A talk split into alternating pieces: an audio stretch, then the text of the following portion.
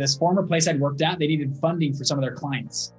So I went talking to the owners of that business. They loved the idea. I went back and met with my dad. We sat down, we mapped the whole thing out. I was like, damn, we got this awesome fund.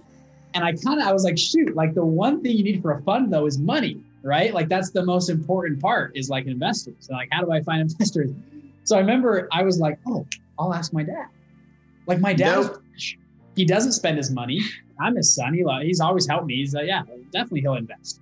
And I, uh, I remember it was a late Sunday night. I went into my dad's office, sat down, I said, Dad, I want to thank you so much for helping me because he really did help me set up and structure it. Like the thinking through the process really helped me out with everything. So I want to thank you so much. And I said, you, you love the idea? He goes, I love the idea. And I kind of gave him my pitch and I said, How would you like to be our first investor to our fund? All right, guys, welcome again to another ama- amazing episode. Today we have Bridger Pennington. Uh, if you haven't seen him around yet, uh, you you probably will. And you should. I've, I got his emails way back about two years ago, when I think he started his marketing campaign, which we'll dive into. But he is he's a he's an investment guru, I think. Uh, founder of Blackridge Holdings and has done 317 deals in 3.5 years. He also helps other people launch their own funds uh, and in and actual raise capital to do deals. So we're going to talk about that, and we're going to talk about his me- mentorship program, all that stuff, and we're going to dive right into it. So, Bridger, if you can, go ahead and tell us how how you how did you begin, and what got you into this, you know, and and then right after that, you can dive into a little bit of your marketing. Yeah, yeah. Well, first off, thanks for having me on the show, you guys. It's gonna be fun. Let's yeah, we're gonna dive into some stuff, and yeah, feel free to to poke or whatever you want to get into. We'll get into it. But yeah, um, so I started out, I think like most people, I, uh, well, at least most entrepreneurial minded people, I got into college. I was like a kid, just let out a kid. I was like, I'm ready to go. Right. And I wanted to, uh, to start my own businesses, get started, get running and get working. I grew up in a very middle class, average household. My dad drove a super crappy car. He was an entrepreneur. He made money, lost money, the whole thing. Right. And I knew though, if I wanted to make something myself, I wanted to start running my own business to get into this. So my first two years of college, I started six different businesses. Um, and these weren't, it wasn't like business ideas. It's not like, oh, I had an idea. Like these were legit six businesses, like up and running, making money, employees. And then I like stop it and start another one. I did Chinese tutoring. I did real estate wholesaling, which you guys probably talk about a lot in here. I did cryptocurrency. I flipped um, Forex. I did, I sold essential oils. I built websites for people. I mean, we were doing it was kind of like anything I saw, I'm like, I'm just gonna try it, right? I'm just gonna yeah. run around and do it. And my dad um, finally grabbed me. My dad's my greatest mentor my entire life. You'll probably hear about about him a lot today. But he grabs me, goes, Bridger, you're kind of like a chicken with your head cut off. I want you to go meet with one of my business partners. I was like, okay, you know, whatever, I'll go meet with it. And he goes, this guy's pretty successful. I think he can help you out. So I, I remember I set this, we set this appointment. I got in my car, I drove up, I was driving this this this really nice area and it was a gated community. I pull in, there's these big houses. I'm kind of like, who's my who's my dad's business partner? I mean, we live in a very average house. I'm like, who is he? This is crazy, right? And I pull up to this huge, just gorgeous white home. It almost encompasses this entire cul-de-sac. Like it's it's a massive home. Park my car. I double check the address. Like, is this this is actually it? And I get out of my car. I go knock on these big doors, you know, I'm a little nervous. I like, I don't know who this guy is. I don't know if like a butler is going to come and like yell at me, you know, get out of here. and I. I'm a little nervous. Anyways, my dad's partner comes to the, to the door, Bridger, come on in. We walk in, we sit down in this huge, beautiful white room and these white couches, and we start to talk. And I start asking him about entrepreneurship, about life, about business. And I finally get to the point and I just go, How did you get all of this? and I kind of like pointed at everything, you know, like the cars and the house, the big pool in the back, like everything, right? Life, life. How did you do this? and he goes, you know, it's funny. Uh, a lot of people don't ask me that question. And I was like, oh shoot, like I don't know if that's inappropriate to ask like a rich person. That was like my only question I wanted to ask him, right? And I guess I, I guess you don't really ask rich people that question. How do you get all this? How do you get yeah. to this point? I, this? I ask that every time I meet someone like that, so I don't know. Oh, you, okay, good. yeah, okay. yeah he goes, he goes, no, no, it's fine. Let me tell you about. it. And he goes, he goes, I was a lot like you. And that's I think that's why your dad sent me. Uh, you, in my 20s, I'd started a number of businesses. I did okay, but then I figured out the secrets of the ultra wealthy I was like, what do you mean that ultra wealthy? He goes, this is what the ultra wealthy families of the world do. This is the Gates family, the Trump family, Romney. I mean, uh, the Vanderbilt family. They all are in some way, shape, or form involved in the fund space. And I was like, fund, what do you mean? He goes, private equity, hedge funds, venture capital, family offices. Yeah. They all either run their own fund or they're heavily investor involved in other funds. And a lot of these families will get their kids, they get them to go to very good universities. They, they hope that their kids will go work in private equity, hedge funds, and run a fund or come back and run their own family office. And I was very curious about what a fund was. He goes, and he goes, what a fund is in basic terms, and we can get probably more complex in this, this episode, but in basic terms, what a fund is, is a pool of money. Investors put money in that pool, and we as fund managers get to grab from that pool and go invest it and do whatever we want. We can buy real estate, we can buy stocks, whatever it is. Whenever those investments make money, we just split the returns with our investors. And it's the ultimate, it's like the ultimate money making strategy. I mean, the wealthiest people in the world in finance on the Forbes 100 list all run funds. And it, and it kind of blew, I went, we went through all these, you know, huge fund managers making billions of dollars every year. And I was very intrigued. And he goes, I, about 10 years ago, I figured out what a fund was and how this worked. And I said, I'm going to, I'm going to do this. I'm going to launch a fund. And he goes, me and your dad about 10 years ago launched our first real estate fund. And at the time, he goes, we have about $8 billion of real estate under management. Whew that they nice. own, multi- multifamily, eight billion, billion with a B. To yeah, put yeah. that in perspective for people. And you didn't know that. Yeah, I, I didn't know. And anyway, yeah, that's pretty cool. Like, like, that's pretty cool. Yeah. well, to put that into perspective, so Grant Cardone, Cardone Capital, they have about yeah. 1.1 billion dollars. Yeah. So at the time, this is like five years ago, they were seven times bigger than Cardone Capital at that time. Now they're up to about I think 21, 22 billion dollars. They manage crazy amounts of money, right? Yeah. And I was very intrigued. I'm like, wow, this is a that's a lot of money. How did you do that? And he and I and I kind of said, hey, can you be my mentor? Right. I, have always heard find a mentor. They're going to help you do the whole mentor thing. Right. And I was like, I'm in. Hey, can you be my mentor? And he goes, go talk to your dad. Dad, your dad knows way more about this than I do. And I'm like, no, no, no. My, my dad's poor. Like he drives He's a poor dad. That's so cool, man. He's a poor dad. like you're rich, dude. Like, can you you teach me? He goes, Bridger, me and your dad make about the same amount of money. And my job out dropped the floor. I was like, what? Like what? And he goes, yeah, we're, I mean, we're pretty much equal business partners in this whole thing. And I left his house. I drove straight to my dad's house and I was like, dad, what the heck?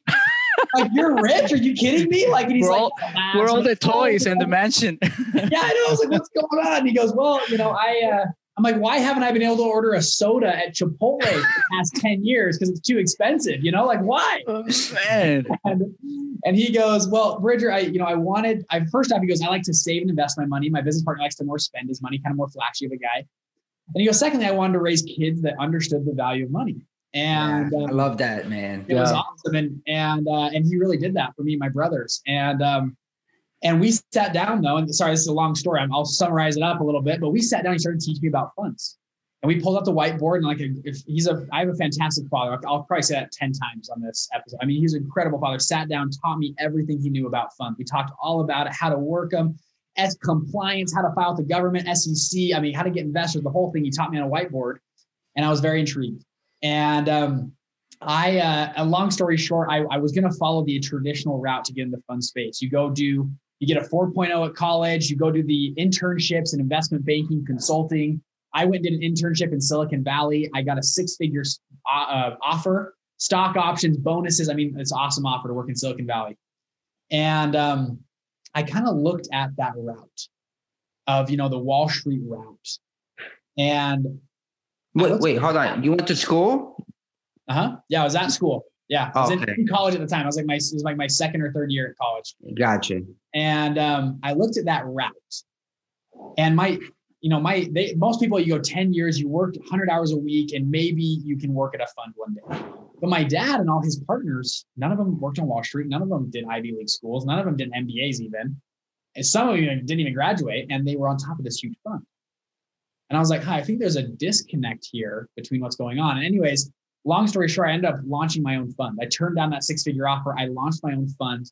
I got, I, I went, I had this great idea to go to the, um, the, this former place I'd worked at. They needed funding for some of their clients. So I went talking to the owners of that business. They loved the idea. I went back and met with my dad. We sat down, we mapped the whole thing out. I was like, damn, we got this awesome fund. And I kind of, I was like, shoot, like the one thing you need for a fund though is money, right? Like that's the most important part is like investors. So like, how do I find investors? So I remember I was like, oh, I'll ask my dad. Like my dad, nope. he doesn't spend his money. I'm his son. He he's always helped me. He's like, yeah, definitely he'll invest. And I uh, I remember it was a late Sunday night. I went into my dad's office, sat down. I said, Dad, I want to thank you so much for helping me because he really did help me set up and structure it. Like the thinking through the process really helped me out with everything. So I want to thank you so much. And I said, you, you love the idea? He goes, I love the idea. And I kind of gave him my pitch and I said, How would you like to be our first investor to our fund? You know, my best pitch voice possible. And he, you guys are laughing, kind of already know what happens. He kind of laughs. He goes, Bridger, you know, I have the money to invest, but if he goes, if I invest in your fund, I would ruin the experience of you raising money on your own. This will be a yeah. crutch that you'll never able be able to recover from. And he said no. And he kicked me out. He said, You got to go do this on your own. And, and to, that was about four years ago almost. To this date, he's never invested in any project, any deal, anything I've ever done. And I pitch him all the time. And he's never done, he's never invested a single dollar.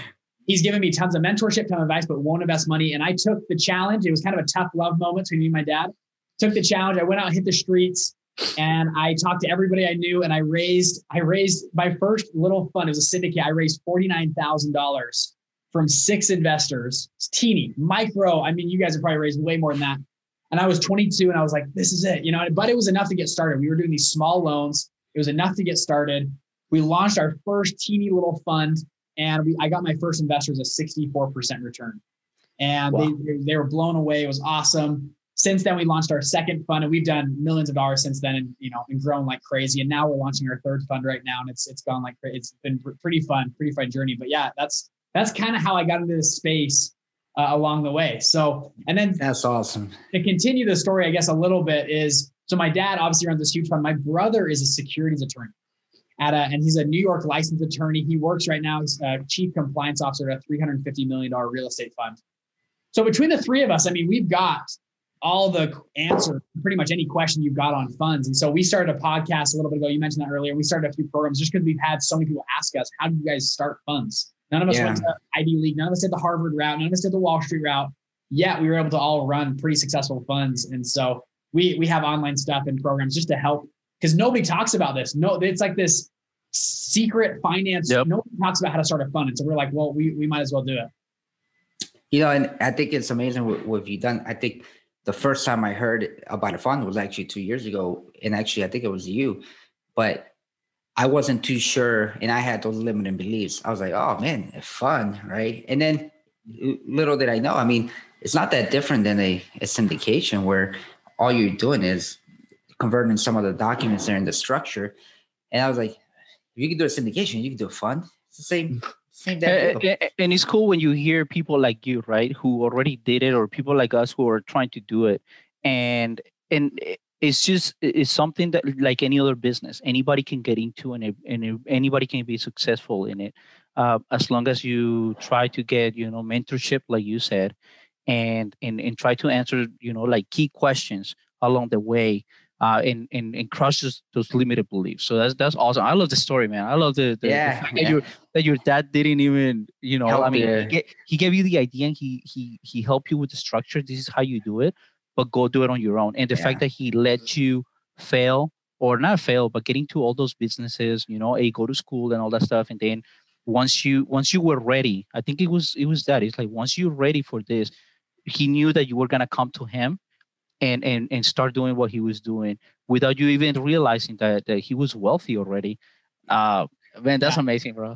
no, yeah, I agree. I I I all 100% respect my dad, and he's taught us so many good life lessons. Me, and my brothers, and uh, is seriously an incredible, incredible man. And but I yeah, I totally agree. It was. And like you said, if you can do a syndication, you can do a fund. Yes, there's you got you got to learn some stuff. Yet you got to figure some stuff out.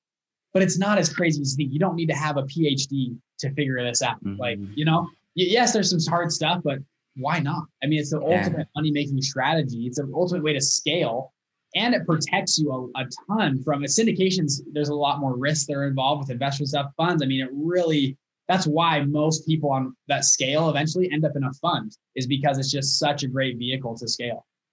No, I love it, man. So let's talk a little bit more about because I, I love the story, but let's talk about you know how you've grown over over these years, right? Because you started a company, you've gone on, but I know you I know you you've done an amazing marketing campaign Um, how what did you do? Can you give us any actionable items as how you went about that and how you target people, how you go? Yeah, just give us some info on the marketing side of things. Yeah, because I remember getting your emails. I was like, man, this stuff is good, man. yeah. So yeah, we had so I'd run my fund for about a year and a half, two years, and we and I had a, a good friend and business partner, former business partner. We kind of built websites together. His name's Mason, and we had this idea of I wonder if we could have programs and stuff in marketing to sell a program on how to launch funds and te- really teach people and go deep into this. And so, and um, this is something that that changed my life. This principle, and you're looking for action items. This is an action item that changed my life because a lot of entrepreneurs, me myself included, have a lot of noise in our heads. We have all these ideas and stuff, and you lay up at night and your head's like spinning, like, "Oh my gosh, I'm going to be a billionaire," but I just got to do all this stuff, right? You guys are nodding. You agree? Okay. yeah. Oh, I think most entrepreneurs can, can relate with that, and I ha- I was totally that way. And so for me, I just had to get stuff moving and get just get working on stuff, right? And something that changed my life was I was at so I was at Brigham Young University. I haven't graduated yet, by the way. We'll see if I graduate. um, just too much opportunity, but um, great professor there, entrepreneurship professor, and he came and just he was a successful entrepreneur. Just came and donated his time to help kids like us, you know, launch launch businesses. And he um, gave a great principle, and this was it.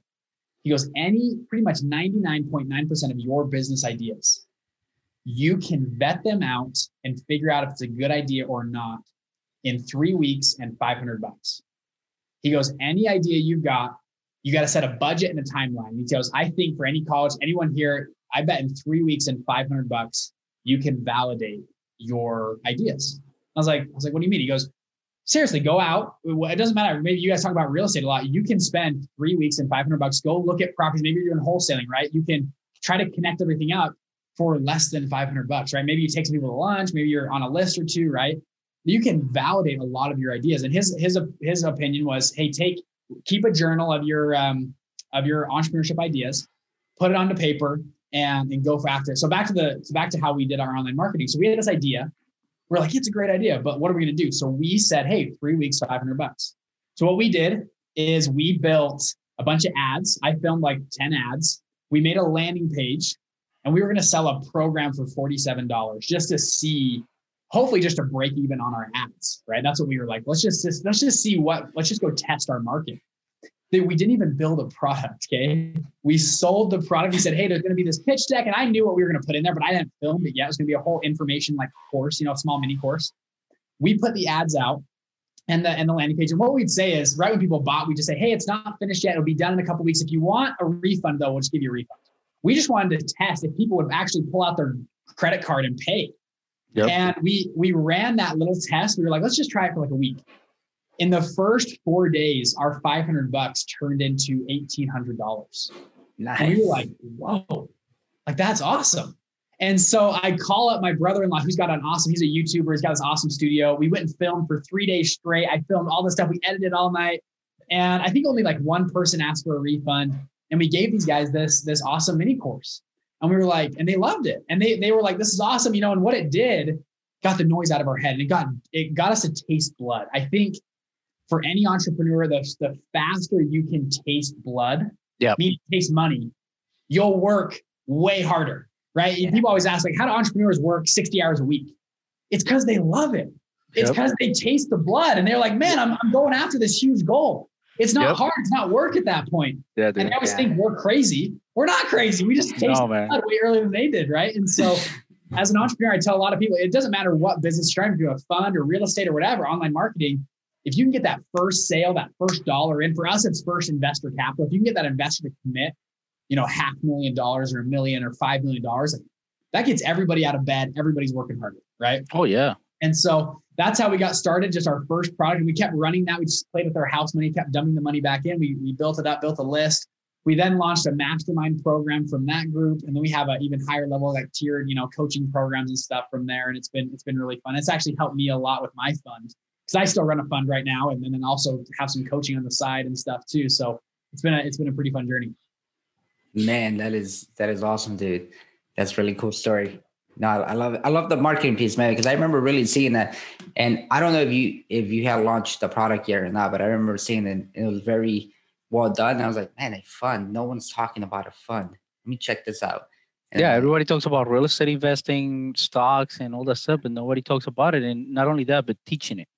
Well, uh, they talk about the wholesaling, the, the acquisition yeah. side, the asset owning, but not the the funding side of it. And, and to be honest with you guys, a year prior, we had tried a real estate course, and uh, it was going to be teaching wholesaling. And I had these two experts that we brought on, and it just kind of flopped. I mean, and we what we did was we built the whole course. We built 13 hours of content. It was actually a really good course, but it was just so saturated. There's so many people talking about real estate. We just couldn't market very well.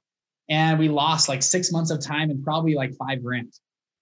So this time around, we said, hey, let's just switch it. Let's build the marketing first and uh, make sure it works, make sure people actually like this before we spend all the time making the course and the program.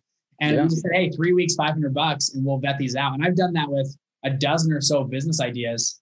And a lot of them don't work. And it's great. Okay. Three weeks. Okay. I'll just move on to the next one. Right. At least it's out of my head. The noise is okay. I don't have to worry about that idea anymore because I vetted it out and didn't work. Yep. Helps a lot. That. noise out of your head. Three weeks, $500. All right. I'm going to keep that in mind. Because I'm, I'm the guy that's like, right, we're gonna go full force, and and then we go ahead and we crash hard. Yeah, we go we go full force on everything. yeah, uh, three weeks only. All right, three weeks. But so let me ask you. So now you you you're helping men, mentor people and starting funds. How many? How how large is your academy right now? Yeah, so our main kind of core products are called our mastermind program. So we have a whole video course, legal documents. We have lawyers and other mentors that come on. So I I realized, and this is something back to the, the other thing is I'm not the smartest guy in the room, right? And so what I did is I brought on six other mentors that have all launched funds, my dad being one of them, uh, that launched funds unconventionally. So we brought that together, um, and we brought like my brother on and other people like that. And same thing with our like I have a great business partner who does all of my online marketing for me, right? And it I, I've I'm a partner guy. I like leveraging other people's experience and it just makes you grow a lot faster. But um, in our mastermind right now, we have about 780 people currently in our mastermind program. We go live in there once a week. We have whole networking groups and stuff. So it's it's grown pretty quickly in there. Our other our other program, we have a high level like exclusive code, you know, with just 25 people and stuff in that. But yeah, it's about to that size right now. It's been it's been pretty good. We only launched this in February. I mean, it's only been nine months we've been up and running. I mean, it's been very short period of time. We've had a lot of interest, and it's been really cool to see the people that have come out of it. We have uh, one group out of that they launched their fund in March of this year, right when COVID hit, right? Yeah. They've raised to date 155 million dollars, and they're telling me they've got another 300 million coming by the end of the year. And I was like, wow. really? And they're they're a, they're a hedge fund trading fund. They trade index and other stuff. Really cool group. Um, just like, uh, and they started, they bought our course, started, started it and launched the fund. It was amazing. We've had uh, multiple people on our side of our groups raise 10 million plus for their funds individually. And we have people doing all sorts of stuff. So I think the other thing I, a lot of people think when I start about a fund, right, is what, what can a fund be used for?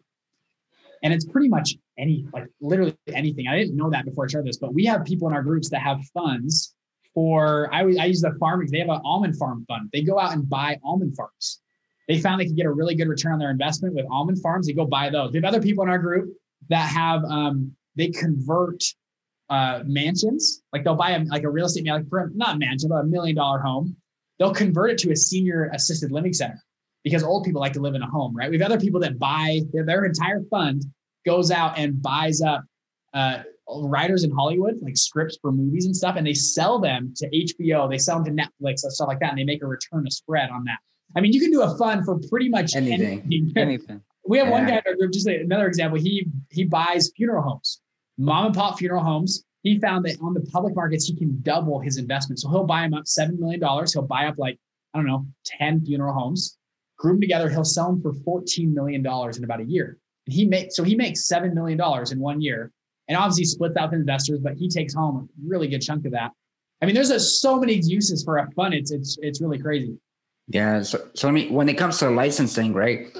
Uh, because I know for real estate specifically, you have uh, some benefits there as far as licensing requirements. When it comes to all these other types of assets that you started fund for, um, are you required to have a, a certain license for security license for those? Great question. Yeah. So one that was one of my biggest questions back in my story when I was asking my dad, how do I start a fund and what, what license do I need? Now, typically for a fund, you have different um, different fees that you'll charge.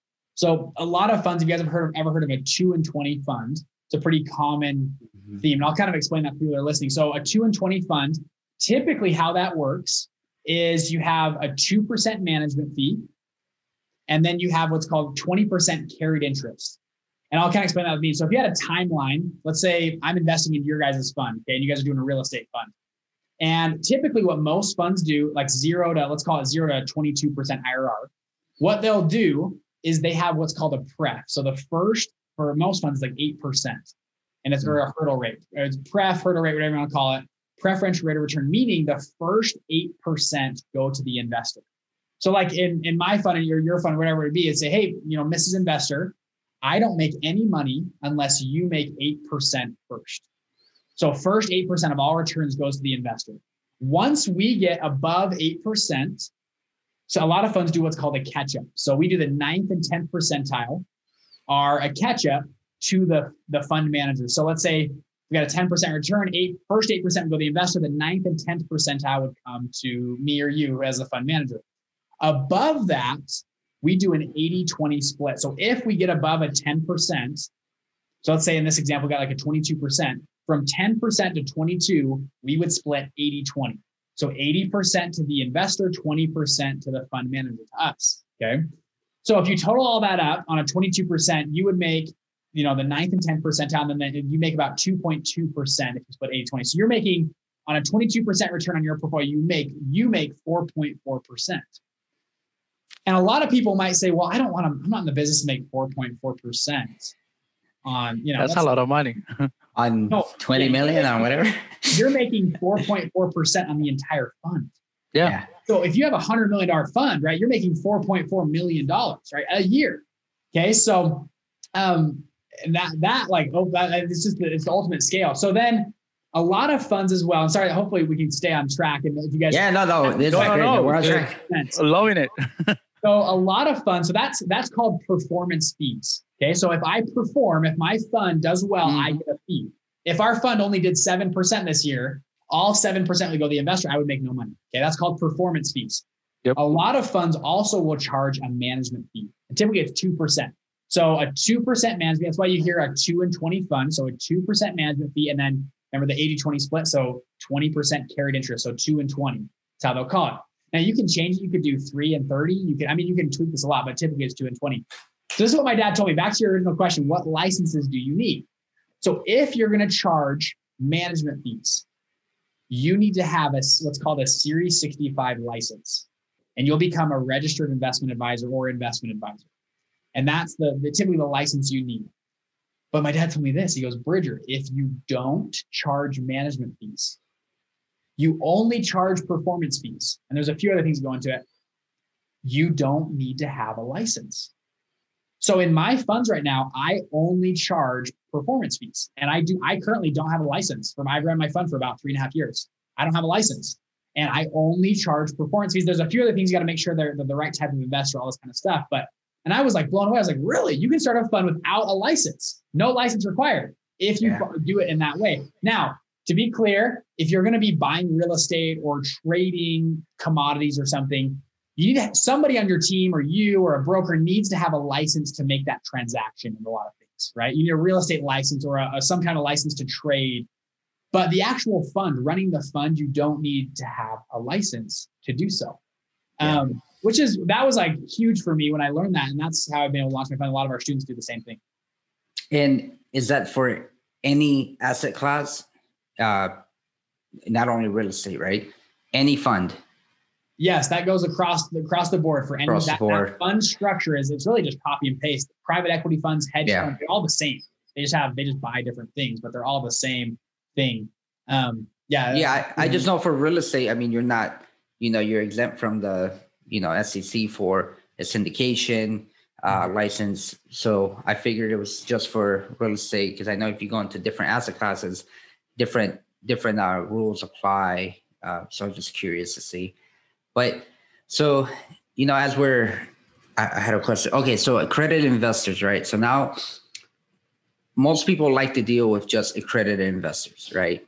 Um, and let me ask you this: from your perspective, what is the advantage other than they have more money and they're easier to navigate for SEC rules. But you know, I, have had some people say I don't do anything with non-accredited, right?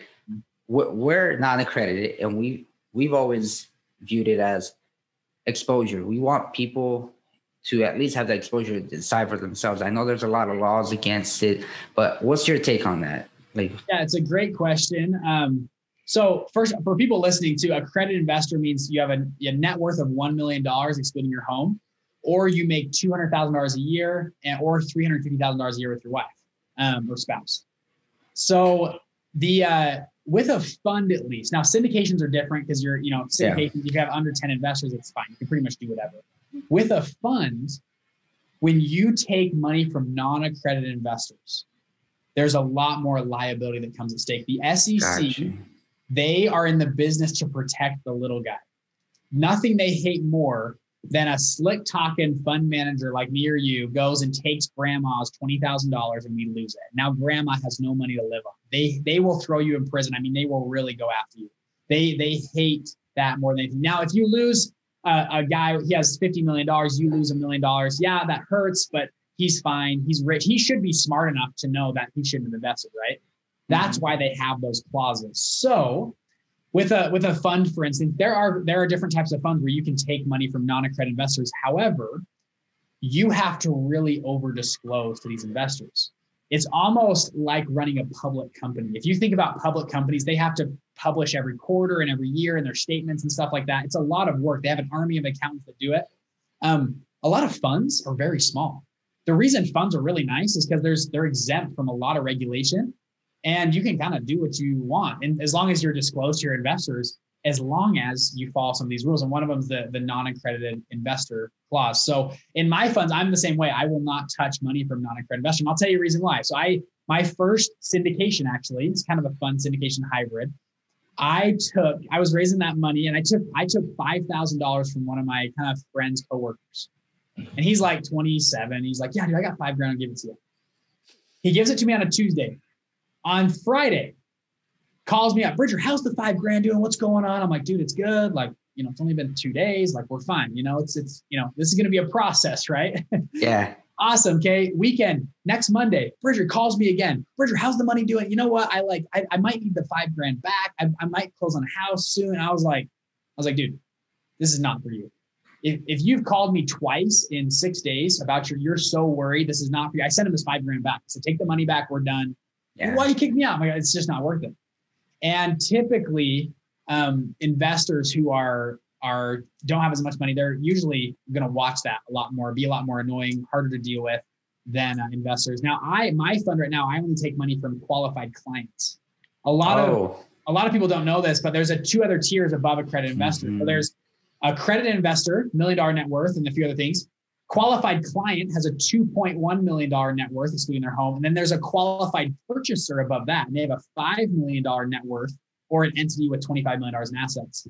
Um, my fund right now, I only take money from qualified clients because there's a few other, I get exempt from a few other things at the SEC if I only take money from qualified clients. So you'll hear on MSNBC or something, they and they'll a fund manager will say, Hey, we only take money from qualified investors. And you think they mean accredited investors. That's not what mm. they mean. Hmm. They mean qualified clients or qualified purchasers or, or above, right? And um, it's because there's a few there's a few more rules, especially the accredited investors. So for me, um, there's enough money in the world. Uh, there's a lot of money. You guys, you guys probably know there's plenty of money in the world. My investors, it also takes the weight off my shoulder. If I lose my investors, I lose, you know, half, one of their, you know, half million dollars from one of them yeah, it's going to hurt. It's going to be hard, but I know they're fan, they're going to be just fine. You know, yeah, they're, yeah, they're going to be mad at me, but they're going to be okay. If I lose a hundred grand from a non-accredited investor, I mean, that's detrimental to their net worth and to their yep. life. They're going to hate me and, and I work, you know what I mean? It takes yeah. a little bit of the weight off my shoulders and, and there's a lot of regulation. So I don't know. Does that answer your question a little bit? That's, that's no, it definitely, it definitely does, man. Yeah, no, I, I, I completely understand that. And that, that makes perfect sense. You know, is liability and you know just a hassle to deal with because you're mm-hmm. trying to you're trying to get a job done, not have people hassle you every day, and that hassle might get in the way of you getting the job done too. So overall, the investors I think are happier if you are focused on what you need to do. So let me ask now you that, this. That being said, though, you can take money from non-accredited investors. A lot of people do it. Just just understand that's kind of the risk you're you're facing. The risk, especially with syndications too. I mean, it's kind of the wild wild west with syndications, right? So yeah. you can but there. Bridger, question. So for the people that are like, for example, in your in your academy and, and people that you coach, do you um, did you uh, I mean, and, and we probably they ask you these questions like, well, I don't have the network to start, you know, with accredited or above, right? Uh, do you recommend them to start, you know, uh, with the uh, non-accredited just to get their, their feet wet to learn and then grow up as, as as they go? Um, I when I tell people, I tell them to start with syndications, and if they can, get as many accredited investors in that syndication as possible. Um, I typically tell I tell most of my people just stay away from non-accredited investors just because it'll it'll save you a lot of time. Um, what you can do with if you do one syndication with accredited investors, they usually are giving you a trial investment. Yeah, I'll throw down 25 with you. You mm-hmm. know, if you can knock their socks off on a syndication, the next time around when you actually do your fund and you're going to do an official fund, you can probably raise 10 times what they did on their trial investment with you because now they trust you. So that's what that's what I tell most people to do is go go after the big the big dogs. Go after the high net worths the the family offices the the accredited investment and, then, and there's a lot of them. People people have a they in their mind they think that you know only the people i see on instagram that are in lambos are the only people with money. Um, there are lots of people that you don't know like my dad who lives next door to you that has 20 million dollars in the bank right yeah there's a, there's actually way and i know some of them now because of my you know what i do and stuff and I'm like, you're that rich and you live in that house and drive that car? And they're like, yeah, I just, I'm not a flashy guy. I just don't like to show off. And like, kind of like my dad, there's a lot of those people. You'll, you, I think you'd be surprised how much money, secret money is out there with people and how many accredited investors are actually, actually around you right now. Yeah. So, so I have two questions following this one. So yeah. you have, you know, obviously you want to target accredited investors. What is, what marketing strategy would you recommend to approach those accredited investors? Because I know, obviously, you can market to them, but what's the best way to reach them to make sure that they they get to know you and, and try to invest? Yeah, great, great question. Um, so first thing I want to say too, with funds, you cannot a lot of there's a one the most common fund is called a regulation D 506B fund. You don't have to memorize that, but if you know what that is, you know that you cannot advertise, publicly advertise. Most funds, 99% of all money in the world is raised through that filing. And that's why you don't see Blackstone or KKR or any really big funds running ads. They don't run ads at all because they can't. It's against the law. Why so, aren't they 506c though? Um, there's a few. They have if they're if you become a 506c fund, you can publicly advertise. However, you have to verify all of your investors are accredited, uh, and you you have to yourself go check their bank statements or check their W 2s. On a 506B, they just self verify. They, there's gotcha. a little box. They check it. I'm a credit investor. You don't, you don't have to follow up or anything. That's, so the process is quicker, right? Uh huh. And it and it won't deter some investors. And a lot of these big funds don't even need to advertise because they they have yeah. works too. So that's why they do it. So to to find and meet high net, you know, these accredited investors, high net, there's a lot of a lot of ways to do it. The first thing I'll say for people that are listening to this, like, hey, I want to go out and do this, is like I said before, don't reinvent the wheel. There are people that already have been networking and developing a great network the last 10 years, but they have no clue what to use it with, where to invest it or what to do with it. I meet a lot of people like this. It's like I had a guy call me Bridger. I have two billionaires that are really good friends of mine. They want to invest in like my thing, but I don't I don't have a thing, right? Can I can is there anything I can and I'm like, yeah, you can come, you know, you know what I mean? Like, yeah, let's do this, right? And so um, first thing I would say is partner with someone that does. My dad and his business. Remember that back to the story of my dad and that big guy in the White House. The guy in the big White House, fantastic networker. I mean, this guy is just a natural salesman. Always meets people. Is just is that way.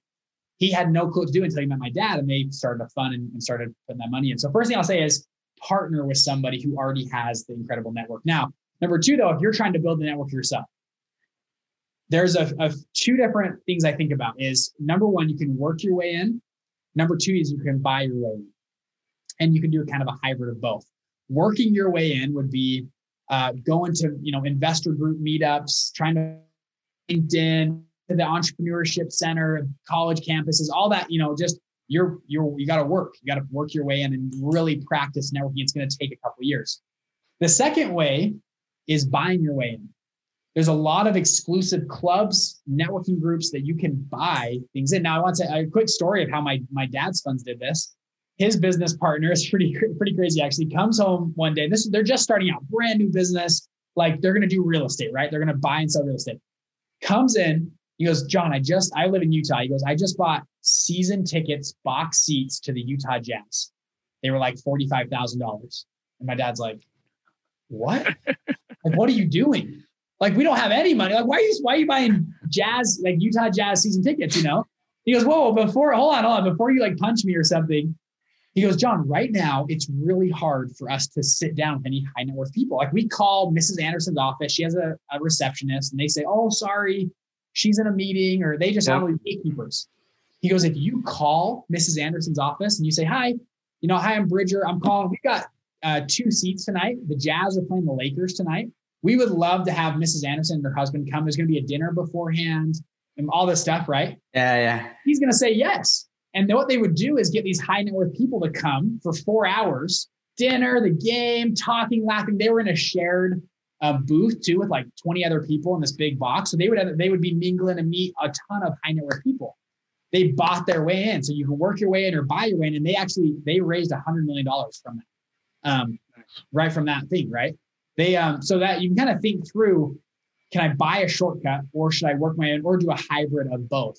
And um, I think there's always a, a, healthy mix of a hybrid of, of doing. And there's I can go through a, a hundred different examples of how I've gone and raised money. We've sent packages to investors, and we've sent all sorts of fun stuff to people to try to market a little bit differently. And it's been actually pretty fun. Um, but finding good partners, number one, is the fastest way because um, they already have the network. And number two, you can work your way or buy your way. Oh man, that's great stuff right there. I love that story. I mean, it takes an investment, right? But you you're getting proximity, that's important. Yep. And then my, my last question here is um, foreign investors. Do you deal with them? Do you not? And how do they work into your fund? Great question. I, I tell most people, unless you have, maybe you have that partner that can go raise a $100 million from Hong Kong well, yeah, let's do it. You know, if it's like one investor from Europe that's going to be a little investor, it's not worth it. Um, with international investors, you can definitely do it.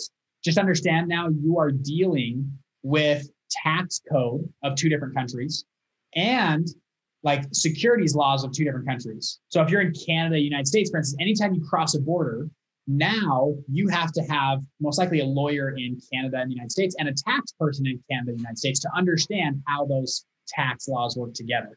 So it's it's fine to do plenty of funds do it. It's just a lot, a little more expense, probably double your expenses, honestly, to, mm. to hmm. do it. Um, the best thing about funds though, so funds are expensive to set up, right? Uh, a lot of funds, your your out the door price is about thirty thousand dollars just for your legal docs to just set the fund up. They're expensive. And we we try to teach people how like my fund I only set up like six grand. It's a lot cheaper. We teach people how to do it if you take your own documents, edit your, you know, we have partner law firms and stuff. But the uh if you do it with international, it's probably double, it's like 60 grand. So oh, wow. just know it's gonna be that way, right? So plan on it. The, the other thing though, it's really nice is your fund pays you to build it for this. Remember back to the story of like the three weeks, 500 bucks, right? We built it, we sold it first and then built it later, right? With a fund, when you raise all the money, you raise a hundred million dollars. The 60 grand, you can, it's a it's a startup cost. You can just write it off and reimburse yourself for that. So yeah. it's not bad, right? On a hundred million dollars. Yeah. That's that's pretty darn good. And it's nothing from you. So we kind of teach people this lean way to launch a fund. We call it the fund launch formula. And um, that's kind of a way to do it. But to your original question on international investors, just understand that's what you're getting yourself into. So make sure it's it's worth it. Um, make sure there's enough money at least coming from that investor to to justify the cost of what it's going to be to take their money. Awesome, man. That, awesome. that makes total sense, and I appreciate all that all that knowledge drop yeah. you just did right there. German, you got anything? Dude, I, I mean, uh, first of all, I, I loved it. I love the story. I love all the content that you that you provide for us. One thing that probably our listeners are asking, because I was asking my, myself that question, is like, your lifestyle do you follow your dad's uh, lifestyle as far as like being frugal or do you are uh, like like to spend and enjoy your money a little bit more? That's a, actually a really good question. I think because my dad was so frugal, I like to spend money more than than he does. I, I figure, yeah. I think, anyways. But if you guys look on my Instagram or anything, like I, I do not post cars or I'm not doing that, you know, like the flashy life. I'm definitely more conservative than probably 90% of people out there. But my dad is like 99%, you know, so I'm Yeah. probably a little more flashy and spend a little more money than he does. Um, but I, I still, I think good fund managers are good money managers. I mean, they, they manage their personal life and their fund the same Yeah. Most people that I see that are successful fund managers are not the Wolf of Wall Street douchebag guy. And that's kind of why, like you see on my t-shirt, we have Wall Street Rebel. Like we are kind of the anti-finance jerk Wall Street Rebel kind of mentality. Because most of fund managers I see are really usually very humble, very frugal, very good. Yeah. I mean, that that would make a good fund manager, right? Wouldn't you think? And so that's um that's to answer your question though, yeah. So I'm probably more than my dad, but but less than average. Awesome. Awesome, man. Dude, I love Well, it. Thank you so much. And and you know, if you could tell the, the audience where they can find you, where they can reach you. Yeah. So our uh, our stuff is called Investment Fund Secrets. So we have a podcast channel, all that kind of stuff. Uh, usually our podcast we put out. Our podcast is kind of our main thing. So we put out a lot of episodes and and do a lot of stuff there. But we have a YouTube channel and stuff. And if you want to message me or want to learn more, Bridger underscore Pennington is my is my Instagram. Just hit me up on there. I think I think we respond to pretty much every DM we get on there. So if you want to ask me a question, whatever, just DM me on Bridger underscore Pennington on Instagram. You should be able to find me. But investmentfundsecrets.com, you can learn more. We have a one hour free training on there that walks through kind of all, a lot of stuff I talked here. We have slides and we really go through like very in depth on how to how to actually do this, how to make it actionable and get started. Yeah, and it's really good content. I, I've seen a lot of the videos, so really good stuff, man. Uh, I appreciate everything you're putting out there, giving back to people. But Well, yeah, thank you guys as well, man. This is awesome. It's been fun being on. All right, and for the audience, go ahead and leave us that five star review. Send us some DMs, some messages, and feedback, and we're always glad to talk and and get out there. So we're out. Thank you.